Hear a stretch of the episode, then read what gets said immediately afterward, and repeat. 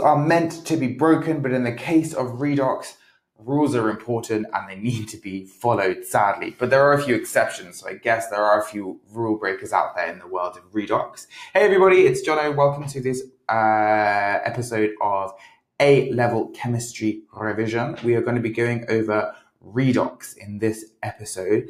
I hope you are as excited as I am. There's going to be acronyms, there's going to be some cute little rules. It's going to get wild. There might even be some little ionic equations. Are you excited? I know I am. So what are redox reactions? Well, a redox reaction is a reaction where reduction and oxidation take place. And they're important in many areas of life, so they're used in breathalyzers. And it's all about electrons. Now, there's an acronym you've probably come across before and need to be familiar with.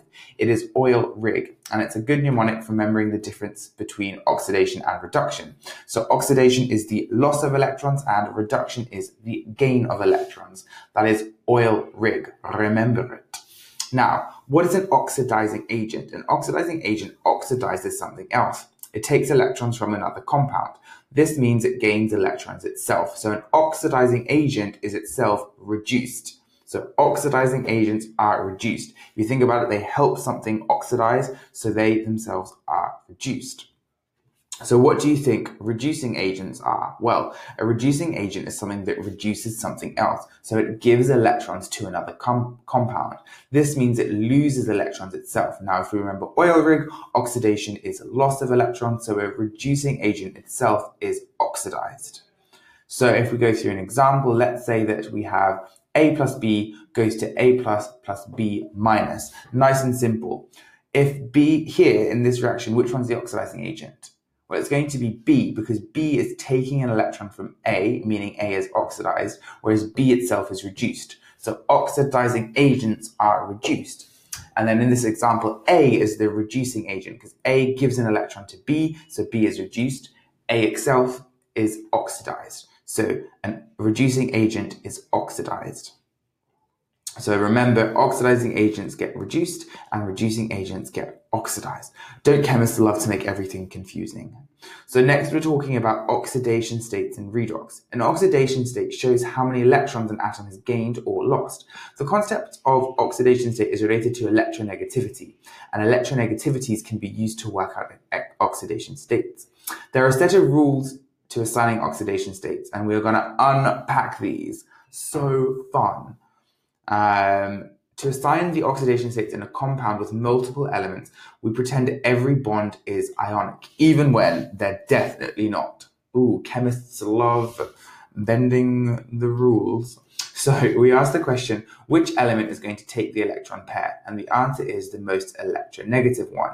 So electronegativity, think of that as just a way of saying, how much do you like electrons?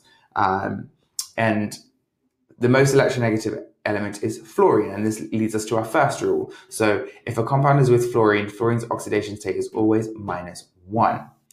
Okay, so electronegative loves electrons, so it's going to have the negative oxidation state. Oxygen, now, oxygen always has a oxidation state of -2, unless, I told you there were going to be some exceptions today, unless you have a compound of oxygen and fluorine. The fluorine rule takes priority. So fluorine will be -1, and then oxygen will have to change. It won't be -2. Another exception is peroxides. So something like hydrogen peroxide or sodium peroxide. Oxygen has an oxidation state of -1. That commonly comes up on exams, so it's a good thing to look out for. Peroxides, oxygen bends the rule. So hydrogen always has an oxidation state of +1, but again, there's another little exception coming your way. In metal hydrides, so like sodium hydride, so NaH, it is going to be -1. So the rest of the rules, let's run through these. In a compound ion, the overall oxidation state is equal to the charge on the ion. So a compound ion would be something like NO3-. And the oxidation state would be equal to the overall charge on the ion, so the -1. In a simple ion, the oxidation state is just the charge of the ion, so Na+, the oxidation state is +1. Ca2+, the oxidation state is 2+. See, oxidation ain't so bad. In a pure element, the oxidation state is 0, and this also includes diatomic elements, so H2, the hydrogen has an oxidation state of 0, but if we have helium, that will also have an oxidation state of 0. So any pure element has an oxidation state of 0. What would O2's oxidation state be? That's also going to be 0 because that's oxygen in its like happy form, like going around in twos, like otters when they're sleeping. They hold hands and they look really cute. Google it if you need to feel happy, because it makes me happy. And maybe it'll make you happy too. Back to redox. Oxidation states are commonly represented by Roman numerals. So Fe333 sulfate means iron 3 sulfate. And if we would put that in ions, it would be brackets Fe3 plus, and then a little 2, a subscript 2. And then another pair of brackets SO42 minus, close brackets, and then a nice little subscript 3. Iron sulfate. Bam. So, two exceptions where oxygen does not necessarily have the oxidation state of -2. Do you remember what those are? Well, first of all, if a compound contains fluorine, the first rule takes priority because fluorine is always -1, super electronegative. Next, in a peroxide, so something like H2O2, Na2O2, oxygen is going to have an oxidation state of -1. Do we remember that all-important mnemonic from the beginning of the episode? I think you do. It's OIL RIG. You probably came across it at GCSE. It's still as useful here. Now we're going to talk over some ionic half equations. An ionic half equation shows either oxidation or reduction. So an example is O2 plus 4 electrons goes to 2 O2 minus. This is an ionic half equation for the reduction of O2 to 2 O2 minus. Now, if you have ionic half equations for both the reduction process and an oxidation process, you can add those two to generate a full balanced equation. Oh my gosh, I was not ready for the levels of excitement that are contained within this episode. Gosh damn it. So let's go through a little example, and we're going for TiCl4 because titanium is cool. Let's just accept it. It's a cool metal. We don't know why, but we like it. So the ionic half equation for the oxidation of Ti to Ti4+ is Ti goes to Ti4+ plus 4 electrons. Again, we're losing electrons, so that is a little oxidation reaction.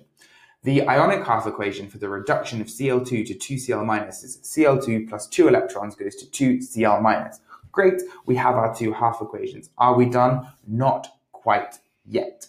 So what do we need to do? What do we need to do? What do we have to do? Well, we're going to add those equations together, but we have to balance out the number of electrons so they cancel out. So always think of this as the first step in creating a full equation from two ionic half equations. Cancel out those electrons, honey. We don't need them. So from the two equations we've got 4 electrons in the Ti half equation, and we've got 2 electrons in the chlorine half equation. So what do you think we need to do? Well, we have to double the Cl2 half equation to give us 2Cl2 plus 4 electrons goes to 4Cl-. Now this is really good because the Ti equation is Ti goes to Ti4 plus 4 electrons. So those electrons are going to cancel out because we have plus 4 electrons on the reactant side in the Cl2 reaction and plus 4 electrons on the product side in the Ti reaction. So those electrons are going to cancel out to give us the full galvanized together balanced equation of Ti plus 2Cl2 goes to Ti4 plus 4Cl-. That was a journey. I hope it was fun.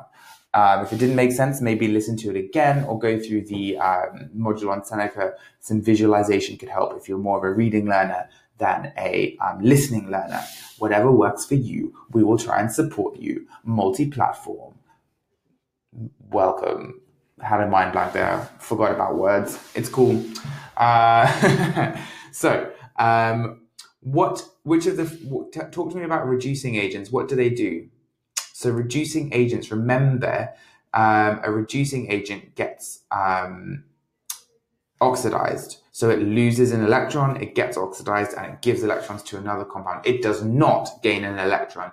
Reducing agents do not gain an electron. Please, please, please remember that. It's such an easy thing to forget in the exam in like last minute panic. So one more time, last question of this episode, the oxidation state of oxygen in O2 is what? I know you know it, it's 0 because it's in its elemental form. Perfect. Right, that brings us to the end of this episode on redox. Hope you're feeling confident about it and ready to go and slay that exam. Hope these episodes are useful. Comment, let me know what you think of them. Rate us 5 stars if you like, if you're enjoying the episodes. because we want to keep making them. I want to keep making them. I love making these episodes. And I hope you love listening to them. Best of luck with all your studies. And thanks for joining. Catch you on the next one. Cool. If this episode's got you in the mood for more revision, then head over to senecalearning.com where you can revise all of your A-level subjects absolutely free.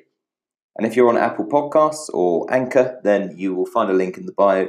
But if not, just type in senecalearning.com and you'll find us. While you're at it, if you could rate us 5 stars and subscribe or follow to all of our revised podcasts, which cover every subject you need, then that will help other people to find our podcasts.